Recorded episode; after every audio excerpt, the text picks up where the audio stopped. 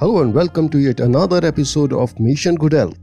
Let's spend a few minutes together to know something about the body vibration. Have you ever noticed how a social media is abuzz and with a new way of reality? Till now, the scientists were of the views that everything is immaterial. But now, the new age scientists have altogether different perception of our universe, our new realities.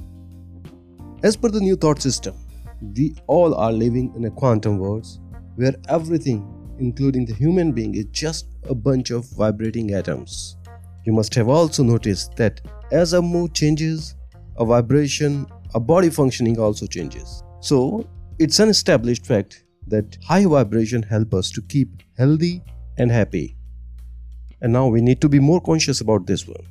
Number of research in this field say that a healthy body should have a vibration between 62 to 70 megahertz. And if it go below 62 a body may attract disease.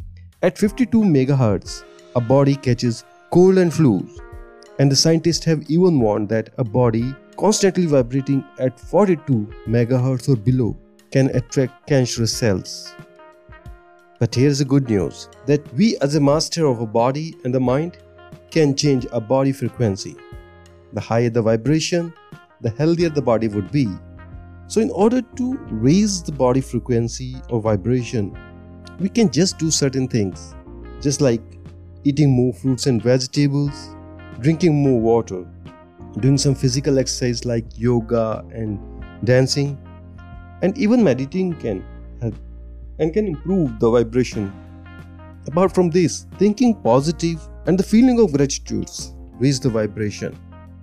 So the next time when you feel a bit down, just raise your vibration through any of the points as we just discussed above. This is the best way to be happy and eventually healthy. That's all in this episode.